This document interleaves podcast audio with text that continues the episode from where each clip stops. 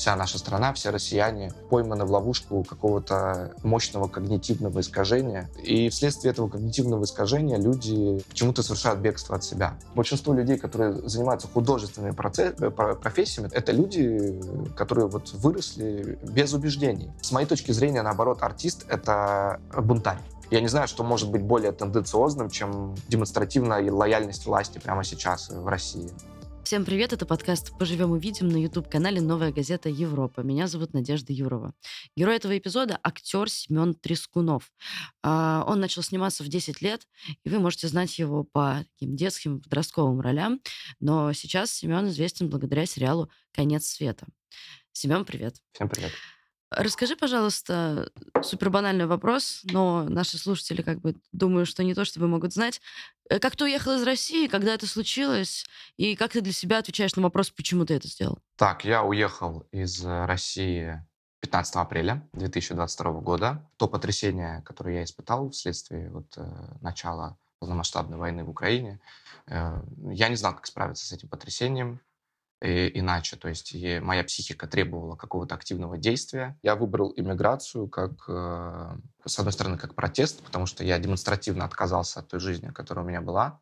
Вот. А с другой стороны, чтобы э, ощущать себя свободным человеком, э, не бояться, не стесняться, говорить то, что я думаю, и чувствовать то, что я чувствую. Можешь ли ты подумать и сказать, а что самое главное, что ты потерял в связи с этим? Я, наверное, самое главное, что потерял, это уверенность в завтрашнем дне. Ты начинаешь пересобирать собственную идентичность э, по-новому. Не могу не спросить, э, на что ты живешь, и веришь ли ты, что у тебя получится за границей продолжать заниматься своей профессией? Ну, давай по порядку. Я учу испанский язык, поскольку я живу в Испании, и говорю ну, на приличном бытовом уровне. Вот. На что я живу? Я живу, жил, по крайней мере, э, на накопление.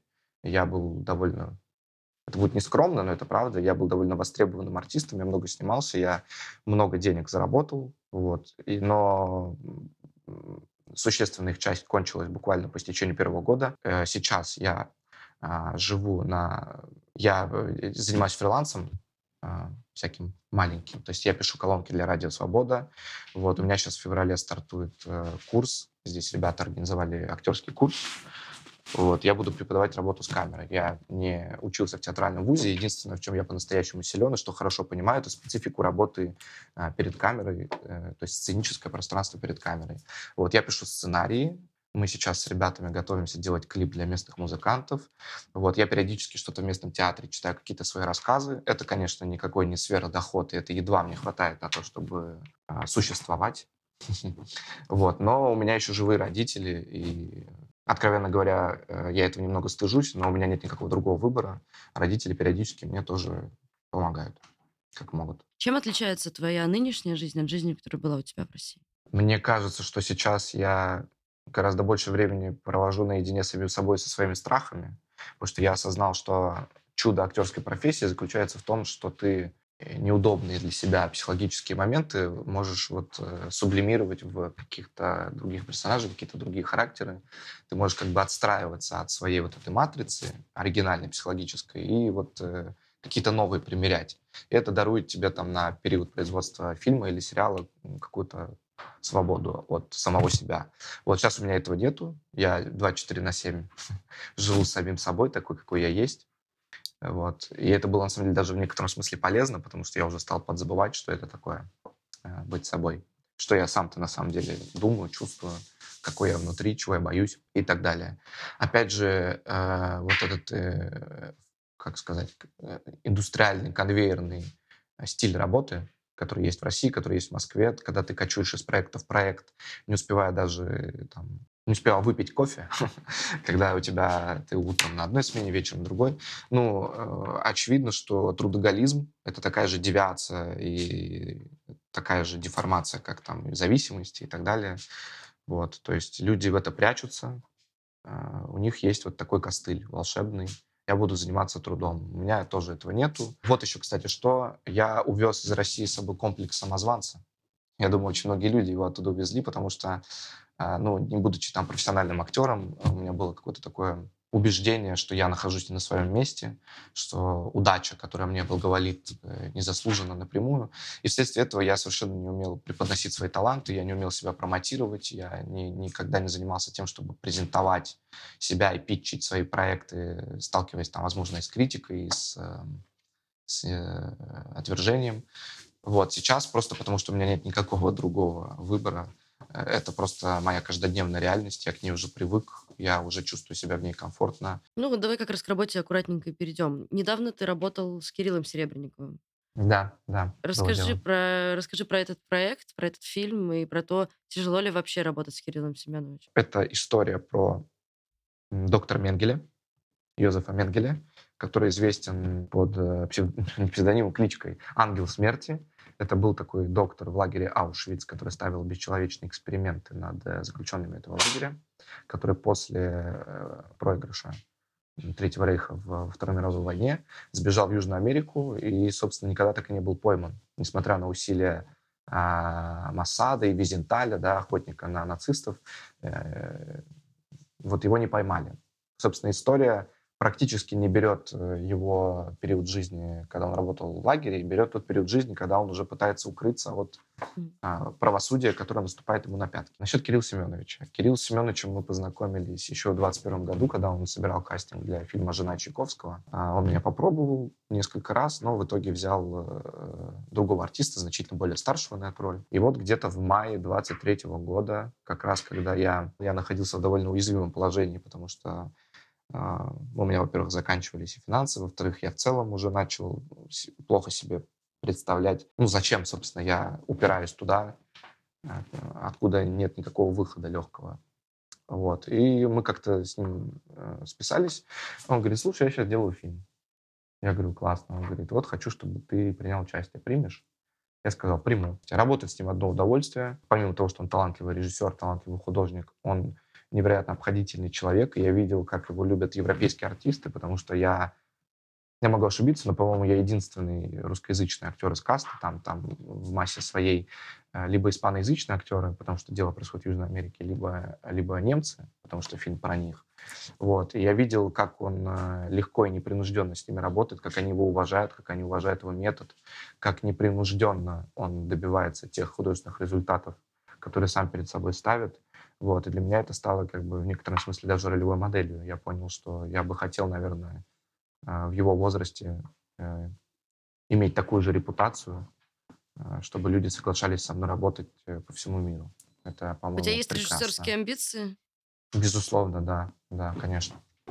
Конечно. У тебя есть идея, про что ты бы мечтал снять кино? Ну, во-первых, у меня есть несколько написанных сценариев. Я думаю, что режиссеры и художники в целом рассуждают не о конкретном фильме, а о направлении, э, либо стилистическом, либо смысловом, которое они хотели бы развивать. Вот, например, там Ларс фон Триер э, исследует природу зла, а Пол Томас Андерсон исследует э, феномен деградации института семьи да, там, ну и так далее. Вот, мне в целом всегда была интересна тема а, человеческого уродства, внутреннего, который человек пытается от себя скрыть. Вот, и это так неожиданно еще наложилось трафаретно на обстановку в моей собственной стране, потому что, на мой взгляд, а, внутренний конфликт человеческий на тему того, уродлив ли я, зло ли я, вот, а, там есть два способа. Либо ты этого избегаешь, и в конце ну, в тебя прилетает бомба осознания, да, вот так скажем, езуитским языком. Либо ты ну, открываешься этой правде, и она может тебя ровно как разрушить, так и укрепить. Но в любом случае это что-то, что люди по всей планете, мне кажется, могут между собой пошерить. Потому что это что-то глубоко в человеческой природе э, зашитое. Вот. А дальше там уже на все это накладывается жанр, то есть угол зрения, под которым ты хочешь подать эту тему, э, накладываются какие-то стилистические особенности и, и так далее. Но вот эта тема для меня, наверное, самая важная. Как тебе кажется, а чем в твоем понимании уродство от злости отличается? Мне кажется, что человеческая природа а, и культурно, и исторически она поделена между а, аполлиническим представлением о человеке, как о чем-то светлом, постигающем, движущем а, вперед и прогресс научный, и художественную эстетику и так далее. Вот. И испокон веков была известна еще другая природа человека, дионисийская, мрачная, варварская, и так далее. И она всю жизнь, всегда, на протяжении всей истории в человеке присутствовала, но вот почему-то в определенный момент а, оказалась за бортом истории. Причем 20 век, как мне кажется, вот он травмировал очень сильно людей, потому что к тому моменту казалось, что это невозможно, а тут раз, и на протяжении шести лет десятки миллионов людей были уничтожены вот благодаря этой части человека. И люди как бы все время вместо того, чтобы как бы направить луч прожектора туда, как бы впереться туда взглядом и посмотреть, как это можно адаптировать под... Э, э, не то, что адаптировать, я имею в виду, как можно этот опыт интегрировать так, чтобы он перестал быть травматичным, болезненным, как его учитывать. Вот. А они почему-то все время его отталкивают, все время от него закрываются, и он все время о себе напоминает через такие большие культурные, исторические потрясения. Войны, геноциды, изнасилования и так далее. То есть это все равно где-то находится рядом с нами, и я вижу единственный способ, как, как э, с этим взаимодействовать, это исследовать это. Это предлагать зрителю, который приходит э, в зал, не знаю, там театральный или, или кинотеатральный, не сказки про Емелю и Щуку, да, как бы хороши и весело они не были, просто есть вопрос уместности.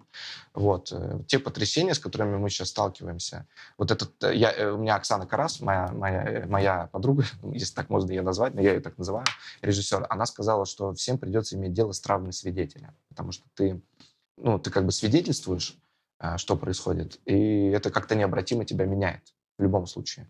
Вот. Если бы человек приходил в зрительный зал и видел бы истории, видел бы героев, которые сталкиваются с похожим, с похожими проблемами. И видел бы, что в целом есть, ну, если есть не выход какой-то конкретный, но есть какие-то определенные э, стратегии, да, как с этим можно взаимодействовать. Я думаю, что людям бы вот тогда по-настоящему было бы легче. А не когда их усыпляют, показывают им сказки и так далее. Потому что психотерапевтический процесс, он все равно, вот он по-настоящему облегчает а, а, трудности жизни, сложности там вопросов, э, с которыми нам сейчас приходится сталкиваться.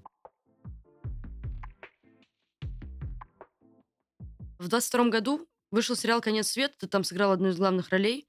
А расскажи о нем немножечко и, а, и о нем, как о сериале, и о том, что он для тебя лично значит. Это сериал Саши Незлобина, который большинству зрителей наверняка более известен как комик. Комедийный сериал, сатирический, а, собственно, препарирующий тему нашей духовности, нашей религиозности. И, кстати, удачно встраивающийся в мою модель э, вот на тему уродства. Потому что, опять же, Бог религия — это тоже а, такие костыли, которые мы изобрели для того, чтобы вот, э, прощать себе преступления или вымаливать их у кого-то, вот, э, для того, чтобы усыплять собственную совесть и не иметь дела сами, сами с собой. Как я попал в этот проект? Мне сначала прислали пробы первый раз, я прочитал там первые несколько сцен, мне они э, откровенно показались несколько пошловатыми, вот, я не стал дальше читать и оставил это. Хотя в тот момент у меня уже были проблемы с работой, не то чтобы я мог там вот так вот капризничать. Ну вот, э, тем не менее, стал. И потом, по, по счастливому стечению обстоятельств, буквально через полгода, мне еще раз прошли эти пробы, я уже был в другом состоянии, прошел пробы, и вот Саша меня утвердил. Мы сняли этот сериал, причем он очень торопился, он э, говорил, что вот если сейчас не снимем, в следующем году уже не снимем. Вот, я вроде так кивал, но не понимал, что он имеет в виду. А вот, видимо, и я, и Саша, и вообще некоторое количество людей все равно чувствовали, что что-то куда-то движется. И вот он вышел прямо уже в разгар получается, войны осенью 22 года. Мне показалось символичным, что это крайняя моя работа а, в России, которая называется еще при этом «Конец света».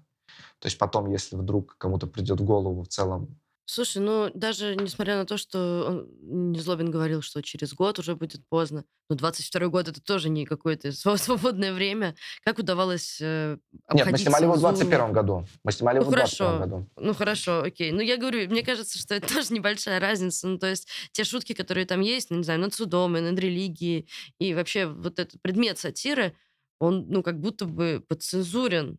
Ну, он точно уж не, не про то, как, бы, куда российская э, нравственность, э, которая видит государство, двигается. Для меня вообще было некоторым сюрпризом, что Кинопоиск, э, и, ну, например, там утвердил меня, хотя я четко знал, что я в черных списках, что со мной э, велено не работать, но вот они как-то отважились и ни с какими последствиями, насколько мне известно, не столкнулись э, вследствие этого. Опять же, все эти шутки, но я видел э, тревожность. Создатели все-таки тревожились, но отваживались на эти шутки и делали их. То есть в момент съемок единственная цензура, с которой мы могли столкнуться, это самоцензура. И слава богу, что на нее никто в итоге не пошел. И, кстати, я надеюсь, что и я, и Юра Колокольников не последние люди, которые этому способствовали, потому что когда что-то такое намечалось на горизонте, мы говорили, нет, давайте так, как написано, потому что это классно, это остро, нам самим будет интересно это играть. А если это уйдет, то как бы ради чего мы тут собрались? Вот. А почему он, например, вышел в разгар войны и спокойно вообще прошел, никто не пытался его запретить, э, не знаю. Я вижу тут для себя только одно объяснение, что несмотря на относительный успех и популярность этого сериала, она все равно не была такой э, всеобъемлющей, чтобы обратить внимание вот, э, государства на себя. Потому что когда это происходит, ну, мы четко видим, что это происходит, и четко видим, как это происходит. Как тебе кажется, а можно ли так тихонечко сидеть аккуратненько высказываться против войны и продолжать сниматься в фильмах и сериалах в России? Ну, насколько мы видим, абсолютно точно нет. Опять же, недавнее интервью Иры Горбачевой, которое, я думаю, шокировало многих людей. Я не хочу э, отнекиваться и говорить, типа, не-не, я не часть своей страны, я не часть своего государства. Я часть своего государства, я часть своей страны, я часть там, любого процесса, который происходит в моей стране. Я не думаю, что она какая-то злодейка там, или еще что-то. Я уверен, что она абсолютно искренне не поддерживала российскую агрессию в начале, но вследствие остракизма, которому ее подвергли, да, изгнания из, из индустрии, ну, она сделала вот такой выбор. То есть она тоже могла как бы сказать себе, ага, то есть это люди, с которыми я работаю, как я себе сказал, это люди, с которыми я работаю, которые не готовы принимать меня такой, какая я есть. Не то, что не готовы, они ну, спокойно найдут мне замену за два дня. Вот. А я себя ценю, я себя люблю. Я не хочу быть просто одной из многих. Я хочу, чтобы я была Ирой Горбачевой, чтобы меня любили и уважали за мои таланты, а не за мою покорность, лояльность там, и так далее. Потому что для меня это унизительно. Вот. Если бы она так себе сказала, если бы так все люди, которые остаются работать, так себе сказали, я думаю, это была бы какая-то другая реальность, они бы совершенно другие предпринимали действия. Но по какой-то причине они сказали себе другие вещи. Они сказали, а, эти люди не хотят, чтобы я говорил это, значит, я не буду говорить это. Значит, мне же все равно без разницы, что говорить. Я вот папе говорю одно, маме говорю одно, друзьям говорю третье, государству четвертое, как бы вот никто меня за руку поймать не может, а себе пятое говорю. Вот. И в этом пространстве самообмана, ну, видимо, им как-то комфортно живется. Ну, вот есть же мнение, да, что на самом деле люди любят свою родину, да, что они э, даже в самый трудный момент являются частью этого исторического процесса, независимо от того, хороший он или плохой. Это тоже точка зрения, но просто, мне кажется, она не выдерживает элементарной критики, потому что, окей, если ты часть, а почему тогда вначале ты сделал вот так? Вот, а почему, а почему, а, почему твой патриотизм, почему твое желание быть со страной всегда связано с высокими заработками и с желанием находиться внутри системы, в безопасном каком-то комфортном состоянии. То есть я, я, я тоже патриот своей страны, я люблю русский язык, пишу на русском языке, и кучу литературы прочитал, тоже жил в России, знаю ее историю. То есть, ну, чем я хуже Иры Горбачевой, например, да? Почему люди считают, что от того, что я, например, а, ну, для меня какие-то вопросы сложных нравственных выборов являются более значимыми, чем вопросы личного комфорта. Почему вот люди считают, что я от этого там предал собственную страну? Вся наша страна, все россияне а, пойманы в ловушку какого-то очень мощного когнитивного искажения, которому еще не придумали, возможно, название.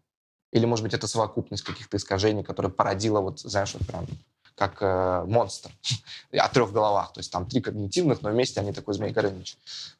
Вот. И вследствие этого когнитивного искажения люди, собственно, почему-то совершают бегство от себя. Я вот последнее, что скажу по этой теме. Я читал книжку Эриха Фрома «Бегство от свободы», где он пытался исследовать феномен тоталитаризма. Почему весь 20 век европейские страны, там и Италия, и Испания, и Германия, почему, собственно, так легко люди в этих странах э, принимали Э, диктаторов, тоталитарных лидеров. И он там выводит такую концепцию, которая называется э, моральное одиночество. То есть для людей, как для биологического вида, невыносимо состояние морального одиночества. Моральное одиночество — это когда ты не можешь разделить свои взгляды и убеждения с другими людьми. Вследствие этого страдаешь психологически, страдаешь невыносимо.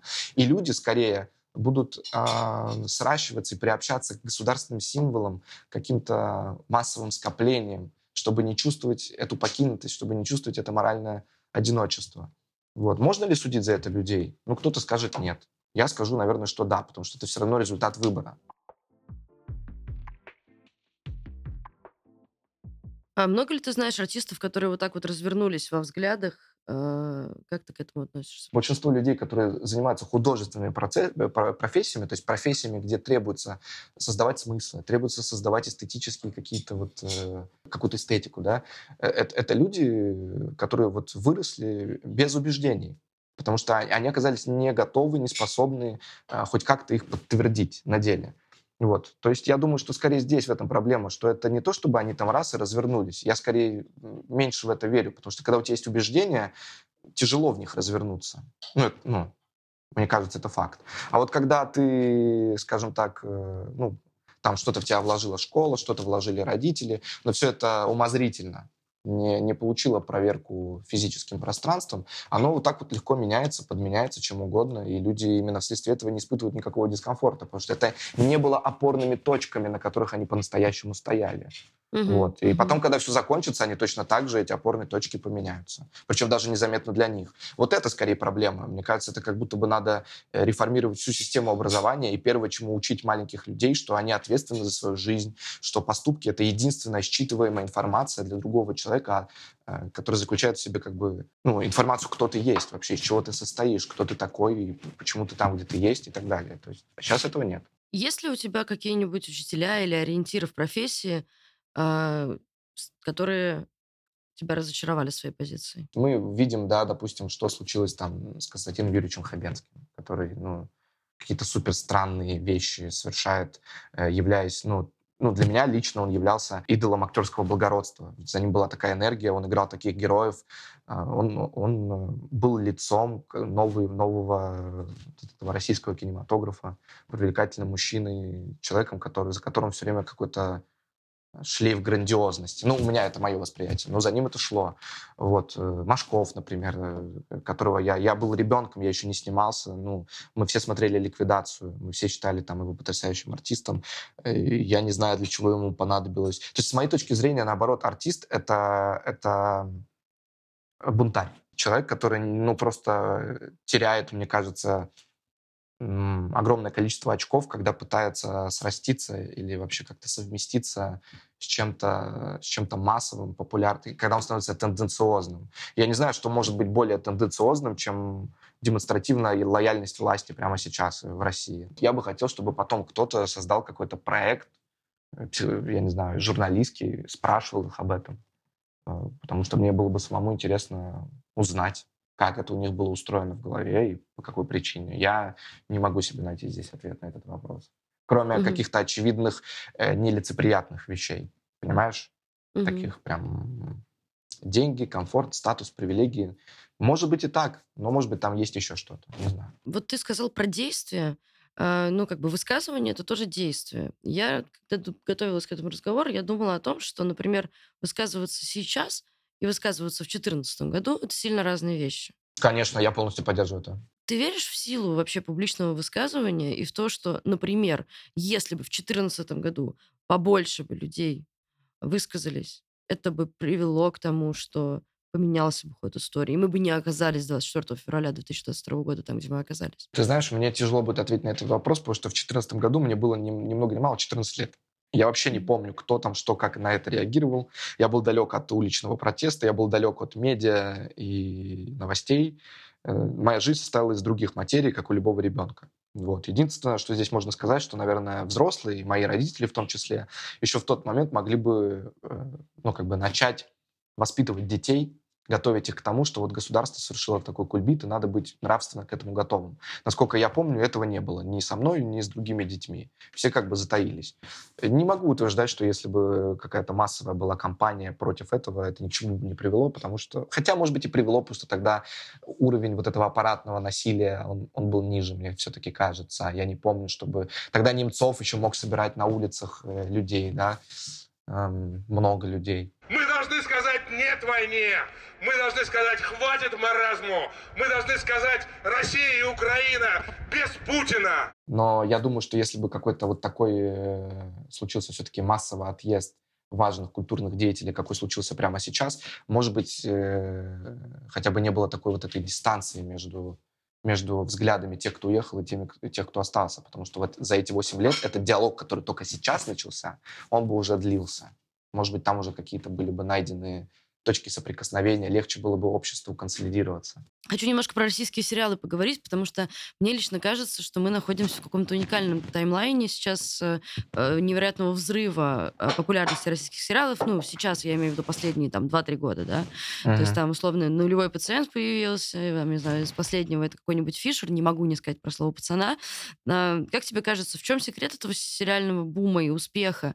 И каким образом, вот главный для меня вопрос, так получается, что стриминговые платформы реально становятся сейчас платформой для довольно смелых высказываний. И они довольно yeah. свободны в своем каком-то творческом проявлении. Ну, насколько я могу оценивать это как зритель, да.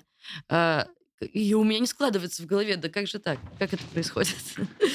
Я вынужден спросить тебя про какие смелые высказывания ты говоришь. Вот из того, что ты перечислила, я бы, наверное, к ним отнес бы только слово «пацана». Ну, нулевой пациент, наверное, тоже как бы там критика власти присутствует. Ну, типа Советского Союза, которого все так э, сейчас... Ты, ты знаешь, я еще привык для себя соотносить не только э, степень высказывания, а еще с масштабом воздействия. То есть, условно, ага. высказывание может быть и есть, вот. Но, как и в случае с концом света, наверняка для большинства людей оно осталось за, на периферии. Mm-hmm. Вот. Слово пацана в каждый дом вошел залетел yeah. с двух ног. Вот, и поэтому, наверное, его важность сложно преуменьшить. Но, опять же, вот э, если говорить о том, почему именно бум стримингов, это началось немножко, мне кажется, до войны, но сейчас почему так популярно? Потому что все равно, э, я думаю, что большинство людей, которые остаются в России, это люди, которые глубоко не принимают эту войну. И, выходя за пределы собственного дома, на работы, в кафе, они вынуждены встречаться с людьми, которые их пугают которые нацепляют на себя какие-то символы. Поэтому люди, я думаю, чаще выбирают оставаться дома. А раз ты чаще mm. остаешься дома, тебе нужен какой-то досуг. И именно здесь тебе на выручку и приходят стриминги. Ну, то есть я, mm-hmm. я вижу для себя это так. То есть люди, мы видим по кассовым сборам, ходят в кино только с детьми, то есть это как бы теперь приравнено к походу в театр. Это некое культурное досуговое мероприятие выходного дня, когда ты вот, э, ну, хоть куда-то выходишь. Именно поэтому именно в кинотеатрах востребованы семейные комедии, сказки, что-то такое безобидное.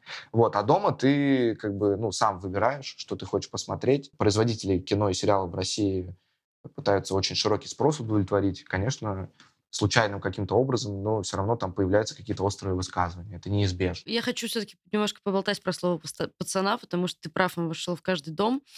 А, я, наверное, не буду спрашивать у тебя как тебе кажется, в чем секрет успеха? Потому что, мне кажется, про это уже как раз все уже просто везде поговорили. Как тебе кажется, это идеологическое высказывание? Это большой спор, да? То есть, например, сотрудники тогдашней там милиции, да, насколько они, э, насколько они там положительные персонажи, насколько это нарисовано как то, что вот эти дворовые культуры это все-таки плохо, и есть назидательное высказывание, или это наоборот такой очень честный срез времени, в котором нету каких-то идеологических подоплек. Ну, в общем, прости за долгий вопрос, мне просто вот интересно, что ты об этом думаешь. Ну, давай скажем, что это снял Жора Крыжовников. Я несколько раз с ним работал и даже одно время у него учился. И очень много вещей про устройство профессии от него перенял. Вот э, он, во-первых, всегда говорил, опираясь на слова Эфроса, что у искусства есть две функции. Либо отражать реальность, либо что-то ей противопоставлять. То есть э, вот ты заходишь в сельский туалет, там вот этой нет штуки чтобы смывать. Ты должен это показать в своем фильме, если это часть действительности, или это что-то неважное.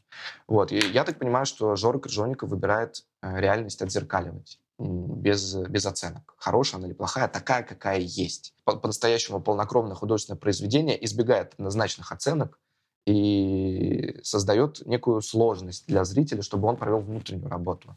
Поэтому там ты не увидишь э, в сериале каких-то внятных флажков, как сам думает а, Андрей Николаевич Першин о своих героях. Потому что вот, например, герой Ивана Янковского, который выглядит благородным и привлекательным, когда отец его критикует за безделье, когда он вернулся с войны, встает и говорит, а мы не бездельничали, мы там защищали. И говорит это так убежденно, что ты понимаешь, наверное, так же к этому относятся и сейчас те, кто вот э, там. Хорошо это или плохо, я не знаю, это так, как есть. Вот, и в этом, наверное, заключается э, красота этого сериала, потому что он может подойти и понравиться тем, кто думает так, и думает эдак, при этом оставаясь чем-то третьим и независимым на самом деле по своей природе, потому как он задуман и выполнен.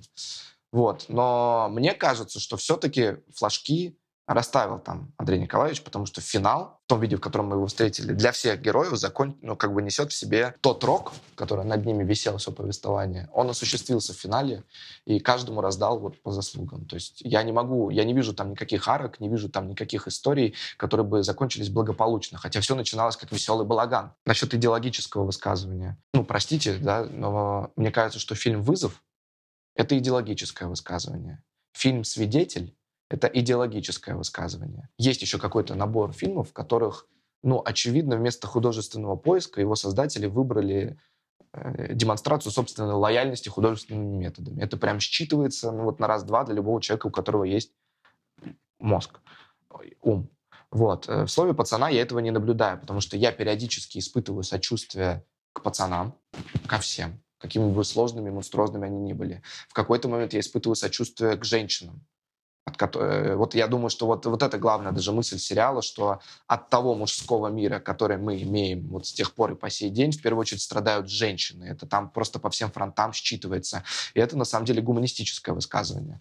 Вот. Э, я сочувствую иногда этому милицейскому, потому что я вижу, что ну, он действует определенными э, методами, которые я бы не поддерживал. Но реальность такая, что вот а, а как иначе всю эту шпану, да, как, как, как с ними быть? Нет ответа. И в целом, мне кажется парадоксальным, что несмотря на то, что я сочувствую всем понемногу в разные отрезки повествования, глобально никто там моего сочувствия не заслужил. Вот эта холодность, отстраненность, с которой получилось рассказать об этих героях, создает необходимую дистанцию, которая позволяет тебе после просмотра еще раз к этому вернуться и осмыслить. Потому что кино же, искусство, оно манипулирует твоими чувствами. В момент просмотра ну, когда э, будет спойлер сейчас, повесьте плашку, но когда герой Янковского приходит и мстит, ты с ним, ты на его стороне, да? Но потом, по рассуждению трезвым, ты отходишь на шаг назад и думаешь, так, ага, а ведь это была точка необратимости. Ведь он совершил нечто такое, чего до этого не совершал. И вот именно после этого момента все, вот падение вниз начинается. Вот с такого момента ты вернулся с войны, где ты убивал,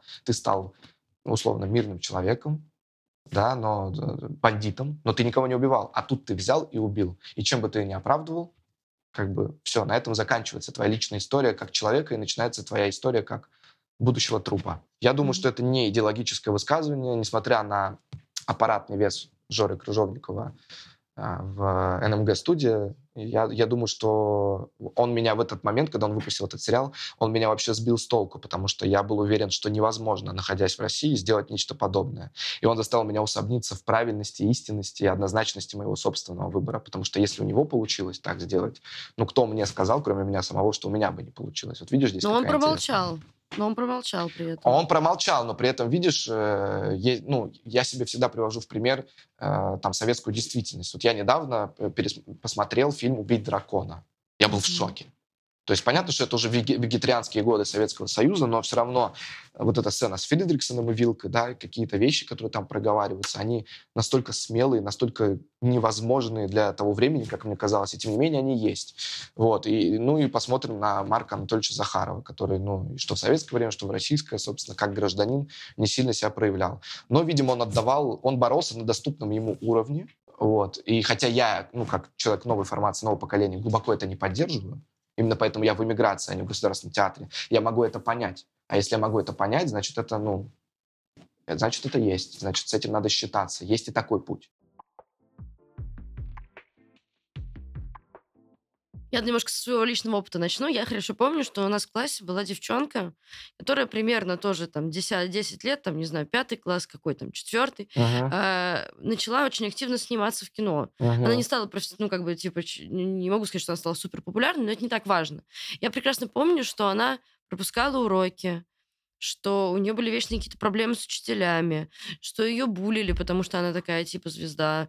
Э, вот какие-то такие, в общем, дети, они э, иногда такие прямолинейные, жестокие. Э, ага. Расскажи, как это было в твоем опыте? Ты сталкивался с чем-то похожим? Ну, я пропускал уроки.